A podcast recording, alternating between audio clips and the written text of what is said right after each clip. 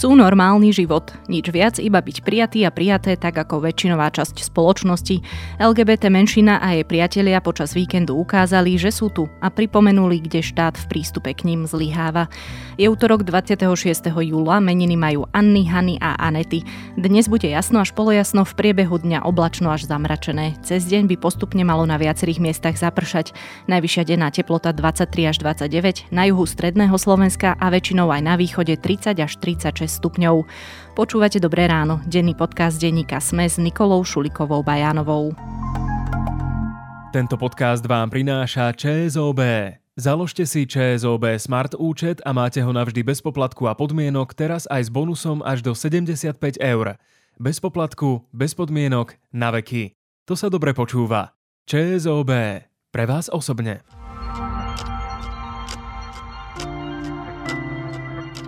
Najskôr si vypočujte krátky prehľad správ. Slovensko plánuje venovať Ukrajine stíhačky mig dvadsaťdeväť do konca augusta. Prebiehajú aj rokovania o nahradení tankov sovietskej výroby té sedemdesiatdva nemeckými tankami typu Leopard.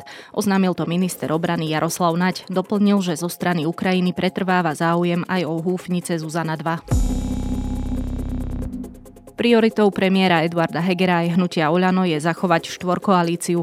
Dovládnuť v nej chce aj predsednička strany Za ľudí Veronika Remišová. es a es trvá na svojej požiadavke, aby Igor Matovič odišiel z vlády. Bez jej splnenia vládu Šulikovci opustia. Koaličné strany takto včera reagovali na vyhlásenia Borisa Kolára z nedele, ktorý by nesúhlasil s menšinovou vládou závislou od hlasov el es en es. Ak by to hrozilo, predseda parlamentu je za predčasné voľby. Tie považuje za lepšie riešenie ako prípadnú úradnícku vládu. Minister práce Milan Krajniak zároveň potvrdil, že Smerodina naďalej plánuje podať návrh, ktorý by umožnil skrátenie volebného obdobia. Ministerstvo zdravotníctva popiera nedostatok lieku Lagevrio na koronavírus. Minister Vladimír Lengvarský oznámil, že liek je dostupný v nemocničných lekárniach. Minulý týždeň prišlo viac ako dvetisíc dávok, pričom týždenne sa podá zhruba štyristo. Lengvarský ďalej povedal, že zmluva na dodanie lieku Paxlovid je podpísaná a nemá ho zatiaľ žiadna krajina v Európskej únii, keďže išlo o spoločnú objednávku. Zopakoval, že dodanie lieku očakáva v auguste. Vývoz obilia z ukrajinských prístavov cez Čierne more podľa dohody sprostredkovanej Organizáciou spojených národov a Tureckom by sa mohol začať v priebehu tohto týždňa, vyhlásil to ukrajinský minister infraštruktúry Oleksandr Kubrakov. Pre nedostatok pitnej vody platila k pondelňajšiemu popoludňu mimoriadna situácia v jedenástich obciach. Ide o obce Volica, Drňa, Chrámec, Pača, Spišská Nová Ves, Dlhé Stráže, Podhorie, Baldovce, Rýchnava, Zubák a Banská Štiavnica. Počas víkendu portál Imeteo informoval, že vysychá rieka Rajčanka v Rajeckej doline. Nejde o prvý takýto prípad tohto leta, len krátko predtým vyschla rieka Bodva na východe. A viac takýchto správ nájdete na sme bodka es ká alebo v mobilnej aplikácii denníka SME.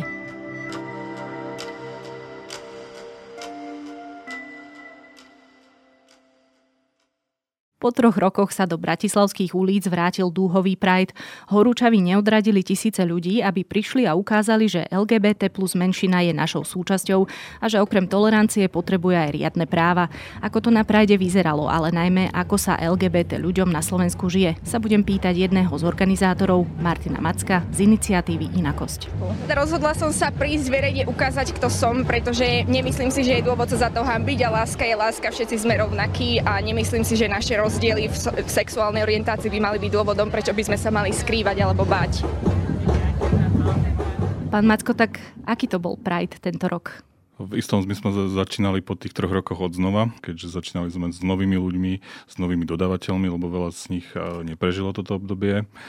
A napriek tomu, že sme mali problémy aj s financiami, aj s tou organizáciou, tak sme sa snažili aj priniesť nejaké rozvojové projekty, čiže niečo nové, ako keby priniesť, čo sa nám do veľkej miery podarilo a tento pride bol skutočne mnohom prelomový.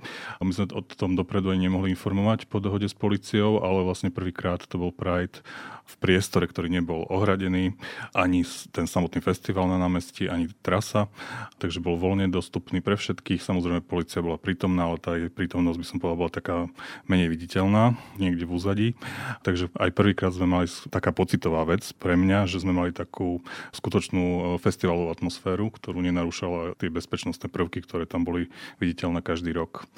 Takže toto bolo z nášho pohľadu veľmi prelomové, lebo sa ukázalo, že sa to dá aj v Bratislave po tých rokoch a môžeme už na tom stavať do budúcna, keď to už budeme organizovať, dúfame, na inom námestí, ktoré nám umožní zase sa niekde posunúť. Keď ale hovoríte, že už neboli potrebné akoby tie bezpečnostné opatrenia toho typu ako z minulosti, čiže ohradka a podobne, to ale asi neznamená, že sú na tom dnes el gé bé té ľudia ako si lepšie na Slovensku a že by sa tu mali lepšie aj čo sa týka bezpečnosti. Áno, no rozdielil by som to na tú oblasť akceptácie spoločnosti a politickú. Tá spoločnosť sa posúva, to vidíme aj v porovnaní za tých vyše desať rokov, čo sa organizuje Pride, že sme sa posunuli niekde inde. Špeciálne mladí ľudia majú už úplne iný postoj k tejto komunite, oveľa akceptujúcejší. Súvisí to aj s tým, že samotní mladí el gé bé té ľudia sú otvorenejší, takže ich tí rovesníci poznajú osobne a tým pádom majú aj otvorenejší vzťah k ním. Toto je skutočne kľúčová vec, osobný kontakt, čiže to vychádza vo všetkých prieskumoch, nie len u nás, ale aj v zahraničí, že ľudia, ktorí osobne poznajú z niekoho z komunity, či vo svojej rodine, práci, škole a tak ďalej, tak majú aj oveľa otvorenejší postoj ku komunite. No samozrejme je problém, že tá samotná komunita sa často má obavy, ako hovoriť o svojej identite. Takže sme v takom blúdnom kruhu, že el gé bé té ľudia ako keby o sebe nehovoria a tým pádom ich tá majorita nepozná a tým pádom sa živia predsudky a tak ďalej. Takže tento blúdny kruh treba nejakým spôsobom preseknúť. A samozrejme tá iniciatíva musí byť na tej samotnej komunite, ktorá musí ísť, žiaľ, teda tak je to nastavené v spoločnosti, musia oni urobiť ten prvý krok, obetovať istým spôsobom svoje súkromie a hovoriť o sebe. A samozrejme situácia je iná v Bratislave, iná aj v regiónoch, a takže tiež to neodporúčame každému samozrejme coming out, ale už keď sa bavíme o Bratislave a napríklad v väčších firmách, keď sú ľudia zamestnaní a podobne, tak tam už nevidíme nejaký problém. Problém je v tej politickej oblasti, ktoré v súčasnosti je to, by som povedal, až najhoršie za posledné roky. Takže... K tomu sa určite ešte aj dostaneme, ale naspäť na ten Pride. Je to taká veľmi, akoby, možno až prihlúpla otázka, ale splnil účel? Tým našim hlavným cieľom je zviditeľniť el gé bé té komunitu a my sa snažíme preto každý rok priniesť ako keby, alebo vyzdvihnúť také iné prvky z komunity. A tento rok sme dali napríklad na pódium Združenie rodičov a priateľov el gé bé té ľudí a boli dve business fóra, čiže zase ľudí, ktorí sú v biznise buď ako podnikatelia, sú z komunity alebo sú zamestnanci. Vieme, že sú rôzne zamestnanecké skupiny el gé bé té ľudí vo väčších firmách tu v Bratislave.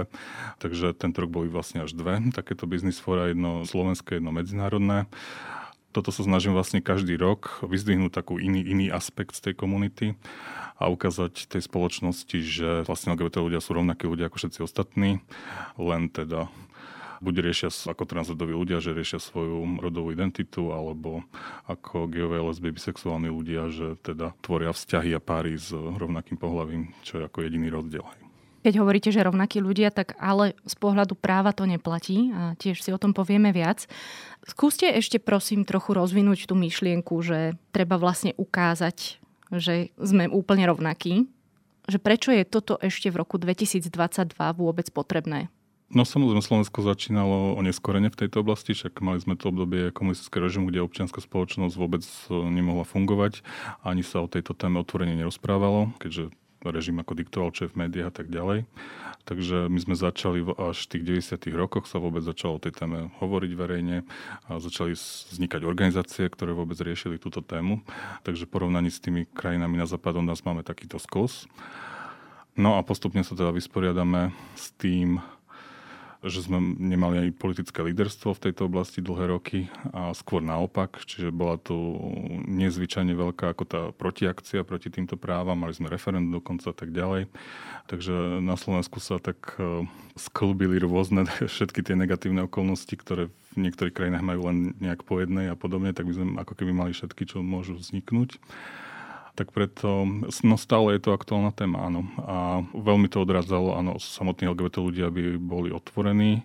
Vieme, že veľkú úlohu zohrávajú ako vzory, že tí el gé bé té ľudia, ktorí sú verejne známi, či v kultúre, ktorých na Slovensku už máme nejakých. Len problém je, že nemáme v tých ostatných oblastiach, ako napríklad veľmi chýba šport. Tam na Slovensku by sme veľmi ťažko hľadali otvoreného el gé bé té človeka, ktorý je v profesionálnom športe. politika a ten biznis sa v poslednej dobe posúva viacej. Takže dôležité, že aby boli takéto vzory aj pre, jednak pre mladých el gé bé té ľudí, ale jednak aj tá väčšinová spoločnosť, aby prostredníctvom tých verejne známych osôb spoznala tiež tú komunitu. A tuto sa posúvame, ale je to stále pomalé. Lebo ja nad tým uvažujem tak, že úplne tomu rozumiem, tomu, čo hovoríte, ale opäť to kladie akoby tú veľkú zodpovednosť na ľudí, ktorí sa tým sami aj vystavujú diskriminácii alebo teda aj útokom a podobne. Čiže máte možno vy nejaký recept ako z tejto situácie? Je to do veľkej miery ako údel menšiny, že tá iniciatíva ako musí byť na jej strane. Samozrejme, každý si musí osobne vyhodnotiť tú situáciu, v akej sa nachádza, či je to pre neho bezpečné, či neohrozí kariérny rast alebo podobne. Vieme, že dnes už vo väčšine prípadov sa to dá riešiť. Možno sú nejaké problémy na začiatku, ale keď ľudia toho človeka poznajú a pred tým coming outom aj potom, tak väčšinou sa ten ich postoj nejak nezmení. A samozrejme najhoršie je to v nejakom cirkevnom prostredí, takže tam to často vôbec neprichádza do úvahy, ale keď sme v normálnych spoločenských kruhoch a podobne, takže tam už to podľa mňa je riešiteľné, ale samozrejme stále hovoríme, že je to na tom individuálnom človeku. My máme vlastne poradenské centrum Imporadňa, v ktorom riešime aj pomoc el gé bé té ľuďom s coming outom, čo sledujeme tak posledné roky, že vždy ako keby klesá ten vek, kedy ľudia začínajú toto riešiť, takže dnes sú to už vlastne stredoškoláci, lebo ešte napríklad moja generácia, to máme aj z výskumov potvrdené, že vlastne začali riešiť niekedy až na vysokej škole alebo po vysokej škole dokonca. Takže vidíme, že tá spoločnosť sa tiež posúva aj v tomto, že tí mladí el gé bé té ľudia začínajú to riešiť oveľa skôr, aj verejne, aj voči rodičom, aj voči škole. Aj tu je teda taký pozitívny posun. Napriek tomu ešte stále tu máme veľkú skupinu ľudí, ktorí nie sú mladí a patria do tejto menšiny. Tak poďme si povedať o tom, ako sa ľuďom z el gé bé té menšiny žije na Slovensku. Áno, je tu problém v porovnaní s ostatnými európskymi krajinami, že je tu veľmi relatívne nízka akceptácia spoločnosti. A odvíja sa to od toho, že vlastne nie je legislatíva, ktorá by uznávala napríklad rodiny párov rovnakého pohlavia. A celkové také atmosfére v spoločnosti, takže veľa el gé bé té ľudí túto situáciu rieši tým, že vlastne odchádza zo Slovenska. My si tak žartujeme, že najväčšia slovenská el gé bé té komunita je v Prahe, lebo tam neexistuje teda ani jazyková bariéra, čiže majú úplne ako keby jednoduchý spôsob, ako si naštartovať nový život.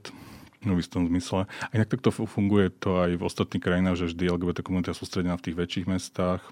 To je celý problém, že vlastne musia odchádzať z toho dedinského prostredia, kde jednak ich je málo a jednak tá akceptácia je tam všade nízka. To je všade aj v Európe takto. Ale my máme ten problém, že teda neodchádzajú do tej našej metropolie, ale niekde ako keby inde. Takže aj to je veľký problém, áno. A ešte, keby ste tak mohli zhrnúť vlastne, že viem, že to sa opakuje pravidelne, ale jednoducho, kým tie práva naozaj nemajú, tak uh, asi by bolo dobré si to pripomínať. Tak uh, kde naráža el gé bé té menšina na slovenskú realitu? Keď sa bavíme o geoch a lesbách, a teda aj bisexuálnych ľuďoch, uh, tak sa bavíme, že ten najväčší problém je, že štát neuznáva ich partnerstva a rodiny. My inak robíme taký el gé bé té prieskum v samotnej komunite. V dvetisícsedemnásť bol a teraz už vlastne finišujeme ďalšie kolo, ešte nie je zverejnené, ale stále je tam rovnako, že keď sa ich pýtame, že čo je pre vás najväčšia priorita, čo by sa malo zmeniť na Slovensku, tak číslo jedna je vždy toto právne uznanie párov, čiže buď manželstvami alebo registrovanými partnerstvami. V médiách sa opakujú stále tie dva dôvody ako keby dokola, to je to dedenie a prístup k zdravotnej dokumentácii, no ale my sme vlastne vypracovali aj v rámci výboru pre práva el gé bé té ľudí na ministerstve spravodlivosti takú analýzu, porovnanie nezosobášených párov a zosobášených, že aké majú to právne postavenie a tam sa odhalilo, že až je tridsaťšesť takých oblastí, ktoré nie sú upravené pre tie nezosobášené páry a to sa týka aj heterosexuálnych samozrejme. A čiže to nie je len to dedenie a prístup k dokumentácii, ale veci spoločný majetok, vyživovacia povinnosť vzájomná a tak ďalej. Do toho vám inak vstúpim, pretože zachytila som taký ten argument, že ale veď nezosobášené heterosexuálne páry čelia tým istým problémom až na to, že nezosobášené heterosexuálne páry sa rozhodli nezosobášiť sa. Mali by sme asi túto rovinu trošku častejšie pripomínať. A majú nakoniec kedykoľvek možnosť sa zosobášiť, takže keď vznikne tá ich potreba, tak určite. Ono nakoniec tieto inštitúty, ako manželstvo, registrované partnerstvo, oni sú také do zlého počasia. Skôr, že štát ako vytvára nejakú garanciu, že chráni napríklad aj jedného z tých partnerov v tom vzťahu. Čiže tu je problém, áno, že my sa často nebavíme o právach, ale tieto inštitúcie prinášajú akoby aj vzájomné povinnosti. Aj e, istým spôsobom odľahčenie štátu, lebo napríklad pri rôznych sociálnych dávkach je najskôr zodpovedný ten partner, až potom nastupuje štát. Čiže aj toto by sa malo častejšie hovoriť, že sú tu vlastne skupina ľudí, ktorá dobrovoľne chce na seba prevziať záväzky a štát im to neumožňuje. Inak, ale veď my sme pred pár rokmi posielali do, a to bolo ešte za, myslím, vlády Petra Pellegriniho, do O S N správu, v ktorej sme tvrdili, že do päť rokov príjmeme tú právnu úpravu registrovaných partnerstiev. S tým sa stalo čo? Áno, naposledy, keď sme to prerokovali na Rade vlády pre ľudské práva, tak som ja mal k tomu námietku šiel, lebo dokonca tam ešte aj tvrdíme voči O S N, že na Slovensku už implementujeme akčný plán pre el gé bé té ľudí, ktorý teda nebol vládou nikdy prijatý. Čiže klameme do O S N. Čiže dlhodobo máme problém s týmto, ako sa Slovensko prezentuje v zahraničí. Jednak je fajn, že áno, že podporujeme tieto iniciatívy aj v Európskej únii, aj v O S N, ktoré sú na, na podporu práv el gé bé té ľudí rôzne vo svete, ale druhá vec je, že často to nezodpovedá realite ako vnútroštátnej. A často je v tom rozpor, takže niekedy by to bolo treba trochu ako zreálniť. Čiže s tým sa nedeje nič? Ako vieme, v súčasnosti nie sú plány na akékoľvek prijatie akékoľvek legislatívy, riešila sa situácia majetkových práv a ľudí žijúcich v spoločnej domácnosti, lebo to takto to bolo formulované v programovom vyhlásení vlády, no ale vieme, že to programové vyhlásenie vlády sa bere, žiaľ teda touto vládou nie ako niečo záväzné, ale ako nejaký katalóg, z ktorého si vyberajú niekedy niečo, čo príjmu. A nepomáha ani to, že napríklad ministerka Koliková vystúpila práve v sobotu na Prajde? Je chybou. Ak vnímame to, že niekto rozdielný, že nás to ohrozuje, a je zbytočné vnímať tieto strachy a obavy. Myslím si, že naopak je dôležité otvoriť srdce. Otvoriť ich smerom k tým, ktorí sú iní ako my. Je vždy dôležité, že tam vystupujú verejne činné osoby alebo aj osoby, ktoré reprezentujú inštitúcie, ako sú rôzne ministerstva. A toto určite ako pomáha. Je problém, že ministerka Koliková teda ešte vo svojej pôvodnej strane už vôbec nemala podporu pre tieto veci, ale teraz vlastne tiež celá Saska, ako vieme, v podstate odchádza z koalície a tiež nevedela, ani keď v nej bola, tak nevedela tieto veci presadiť, takže to sa to nedá zatiaľ očakávať nejaká zmena. Skôr to bude oveľa horšie, ako náhle vystúpia, keďže vieme, že v parlamente je v súčasnosti väčšina, ktorá je ochotná obmedzovať práva el gé bé té ľudí a práve po tým odchodom Sasky dostane voľnú pôdu. Takže z toho politického hľadiska sa nachádzame momentálne v akom bode? Vy už ste aj povedali, že asi to nebolo nikdy horšie. Znamená to, že možno by sme tu aj mali stranu, ktorá by konečne bola schopná a ochotná niečo urobiť, ale pre spory práve v koalícii sa to neudeje. Nie len pre tie spory, ale pretože aká je väčšina v tom parlamente, že tam väčšina poslancov, ktorí síce nešli otvorene ani s týmto programom do volieb, že by chceli obmedzovať práva el gé bé té ľudí, okrem keď sa bavíme tých fašistických strán, ktoré samozrejme to mali niečo také programe, ale tá druhá väčšina poslancov, ktorí to teraz podporujú, tým vlastne to ani nehovorila svojim voličom, takže sme sa ocitli v takejto situácii a my sa veľmi obávame, čo nastane v tom septembri. A teraz samozrejme prvý na programe je ten návrh ohľadom zákazu vyvesenia duhových vlaviek, čo je taká symbolická vec, si povedzme, ale ako náhle by prešla, tak by to dalo signál, že prejdú aj všetky tie ostatné, ktoré už reálne môžu obmedziť ako keby aj každodenný život el gé bé té ľudí. Okrem toho, tu bol aj návrh pre ďalšiu skupinu z tejto menšiny, ktorú sme ešte zatiaľ veľmi nerozobrali, a to bolo vlastne usmernenie ministerstva zdravotníctva, ktoré malo rušiť povinné kastrácie a sterilizácie v prípade tranzície, čiže transrodových ľudí. A tam opäť minister vlastne ustúpil a toto usmernenie už opäť nie je realitou. Ja to len tak doplňam pre ten obraz. Je ešte niečo, čomu by sme mali venovať ďalšiu pozornosť, ale moc sa tomu nevenujeme? Práve pri tých transrodových ľuďoch je momentálne najťažšia situácia. Vieme, že roky sme boli v takej situácii, že nebola žiadna regulácia alebo nejaké odporúčanie zo strany ministerstva, že ako postupovať pre lekárov, ktorí vlastne riešia túto situáciu alebo poskytujú rôzne formy liečby, ktoré sú potrebné v procese tranzície. to malo na dôsledok to, že postupne bolo ako keby čím ďalej menej tých lekárov, tá zdravotná dostupnosť sa veľmi zhoršovala alebo bola úplne nedostupná. Však na Slovensku už posledný rok existovali vlastne dvaja lekári, ktorí boli ochotní prijímať transrodových ľudí. Mali tam polročné a vyššie takéto čakacie doby. Preto sme my vlastne posledné roky urgentne riešili, snažili sa dosiahnuť s ministerstvom, aby prijalo usmernenie, ktoré by umožnilo, aby noví lekári vstúpili do toho procesu. Alebo samozrejme problém bol aj to, že matriky vyžadovali napríklad tie nútené sterilizácie, čiže odstránenie pohlavných orgánov, čo niektorí ľudia chcú absolvovať v rámci toho procesu, ale väčšina nie. A preto aj tak málo ľudí vlastne absolvuje u nás tranzíciu, pretože nechcú absolvovať za týchto podmienok, ktoré sú. Riešili sme to dosť dlho a dosiahol sa aj odborný vedecký konsenzus, čo je dosť inak ako nevídaná situácia na Slovensku, ale podarilo sa, aby všetky relevantné spoločnosti odborné sa za to postavili. To usmernenie bolo vydané vlastne ministerstvom, no ale vieme, že hneď nastal politický tlak, aby to bolo zrušené. A minister ustúpil s tým, že vlastne ešte vypracuje štandardy liečby, ktoré by ako keby podrobnejšie povedali, že čo majú, ako majú postupovať tí lekári a potom znova ako keby bude platiť to usmernenie. No ale v súčasnej situácii, že vlastne neplatí nič. Matriky vôbec nechcú riešiť napríklad zmenu dokumentov transrodových ľudí, takže sme vlastne v takej situácii ako je Maďarsko, kde je úplne zakázaná tranzícia, len sa o tom nehovorí. No a čakáme na to, či sa ministerstvo zdravotníctva rozhodne uh, tieto štandardy prijať, ktoré my už vi- teda vieme, že oni sú už vypracované. Odborné spoločnosti už tiež tomu vyjadrili jasné stanovisko, sú zahraničné recenzie, podporné, všetko je hotové, len zase je tlak z úradu vlády, aby zase vznikla nejaká ďalšia komisia neodborníkov, ktorá bude zase tieto štandardy posudzovať, čo je úplne uh, neštandardný a úplne bezprecedentný proces, lebo keď sa riešia štandardy napríklad liečby rakoviny a podobne, nikdy tam nestupuje niekto mimo ministerstva, mimo tých odborných spoločností, ktoré to riešia. A toto je vlastne jedna situácia, keď to takto sa vzniklo a teda obávame sa, že ako to dopadne. Možno nie každý vie, alebo možno nie každý pozná vo svojom okolí človeka z el gé bé té menšiny. O akom počte ľudí sa vlastne rozprávame? Je to veľmi závisí od toho, ako je tá akceptácia spoločnosti, či sa hlásia k svojej identite.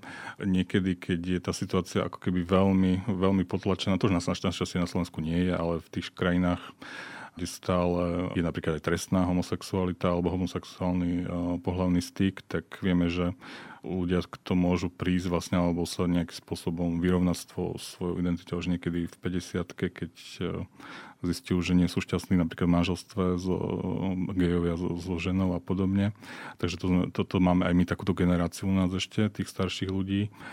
A postupne, ako keby sa zvyšuje tá akceptácia, tak tí ľudia majú menší problém sa hlásiť ku komunite, tak opticky ako keby narastal ten počet.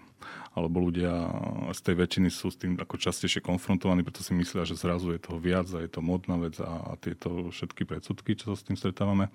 Ale v zásade to číslo je také rovnaké, lebo v niektorých krajinách už to je aj súčasťou napríklad ščítania obyvateľov, otázka na sexuálnu orientáciu, a takže to tak vychádza, keď poviem hrubé číslo, tak vždy po desať percent, ale je to tak tie štyri percentá, čo sa stále hovoria, tak stále to ako keby sedí, len už najmä pri tých mladých ľudí narastá taká populácia, ktorí sa nechcú nejak vymedzovať a nechcú hovoriť jasne, že že patria do tej a tej škatulky, takže to ide k tým desať percent, lebo už tí mladí v podstate čakajú na to, ako sa vyrieši tá ich životná situácia, potom s kým si založia rodiny a tak ďalej, takže a už neriešia nejaké veci ohľadom uh, identity.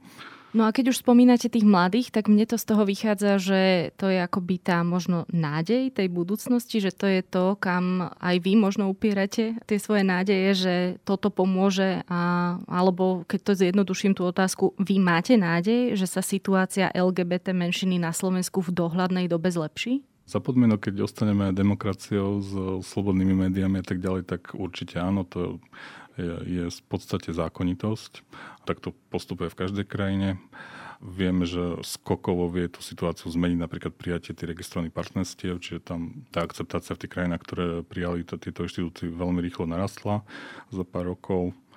Vieme, že v krajinách, ktoré boli silne politicky rozdelené, bolo to tiež objektom rôznych referend. Tieto ľudské práva el gé bé té ľudí ako v Amerike, tak tiež došiel veľký, veľmi rýchly prelom v tej názoroch spoločnosti, než vlastne aj republikáni schvaľujú manželstva pre všetkých. Takže e, vieme, že ten posun je, je možný, je veľmi rýchly, ale treba ako keby budovať tú, tú základňu pre tú zmenu a tou základňou je, aby bolo čo najviac otvorených el gé bé té ľudí, ktorí hovoria o svojej identite a ako menia tú mienku všeobecnú. A vlastne my sme už posledná krajina Rakúsko-Uhorska, ktorá nemá žiadny takýto inštitút. Tá rakúska časť už má teda manželstvo a tak ďalej, tam sú zase Češi zaostávajú, ale aj v tej uhorskej časti vlastne tiež ešte vidieť staré hranice medzi Rakúskom a Uhorskom, tak tá uhorská časť má síce aj ústavnú definíciu manželstva ako Maďarsku a Chorvátsku, ale zároveň tie štáty majú aj registrované partnerstva. Čiže to jedine Slovensko takto zaostáva. No a úplne na záver, čo vás osobne poháňa? Vy sa tomuto venujete naozaj aj politicky, aj kultúrne, aj programovo už roky. Napriek tomu, ako na tom na Slovensku sme, nepoľavujete. Tak ako je to možné? Samozrejme, tiež som začínal trochu naivne a s veľkými očakávaniami, že všetko sa zmení a čo všetko budeme robiť, ale postupne, no jediné, ako sa dá prežiť tej téme, je samozrejme trochu tá profesionalizácia, zamerať sa na nejaké konkrétne veci, drobné, neriešiť, alebo tá, tá oblasť práva el gé bé té ľudí, outsolovať, všetko, čo súvisí s komunitou, je samozrejme obrovská, to ide cez kultúru, cez ľudské práva, samozrejme právo, všetky možné oblasti. Takže my sa snažíme zamerať na to, čo ako sme schopní nejak riešiť. Samozrejme sme objektom aj kritiky zo samotnej komunity, že nerobíme dosť, ale zároveň chceme nejak prežiť zdraví aj duševnom. Takže sa snažíme zamerať na to, čo je dôležité a to si myslíme, že teraz je veľmi dôležité riešiť to poradenstvo, čiže mať poradňu pre el gé bé té ľudí, s nejakou víziou založiť konečne v Bratislave el gé bé té komunitné centrum. To je také naša vízia do budúcna, keďže už Bratislava je jedna z takých posledných metropol v Európe, čo niečo také nemá. Čiže viacej pracuje akoby s tou komunitou a už nerieši tú politiku, lebo tam to je veľmi, veľmi náročné. Tak prajem veľa síl. Rozprávala som sa s Martinom Mackom, spoluorganizátorom Dúhového Prajdu a riaditeľom iniciatívy Inakosť.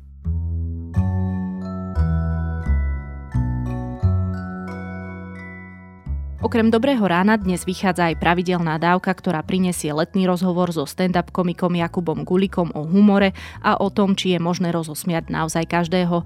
No a ja dnes nebudem nič odporúčať, pretože dnes sa vám chcem iba poďakovať a rozlúčiť sa. Toto Dobré ráno bolo mojim posledným riadnym, ktoré som moderovala. Veľmi si vážim vašu niekoľkoročnú podporu, aj vďaka ktorej dávala táto práca zmysel. Prajem vám ešte pekný zvyšok leta a majte sa krásne. Počúvali ste Dobré ráno, denný podcast denníka Sme, posledný krát s Nikolou Šulikovou Bajanovou.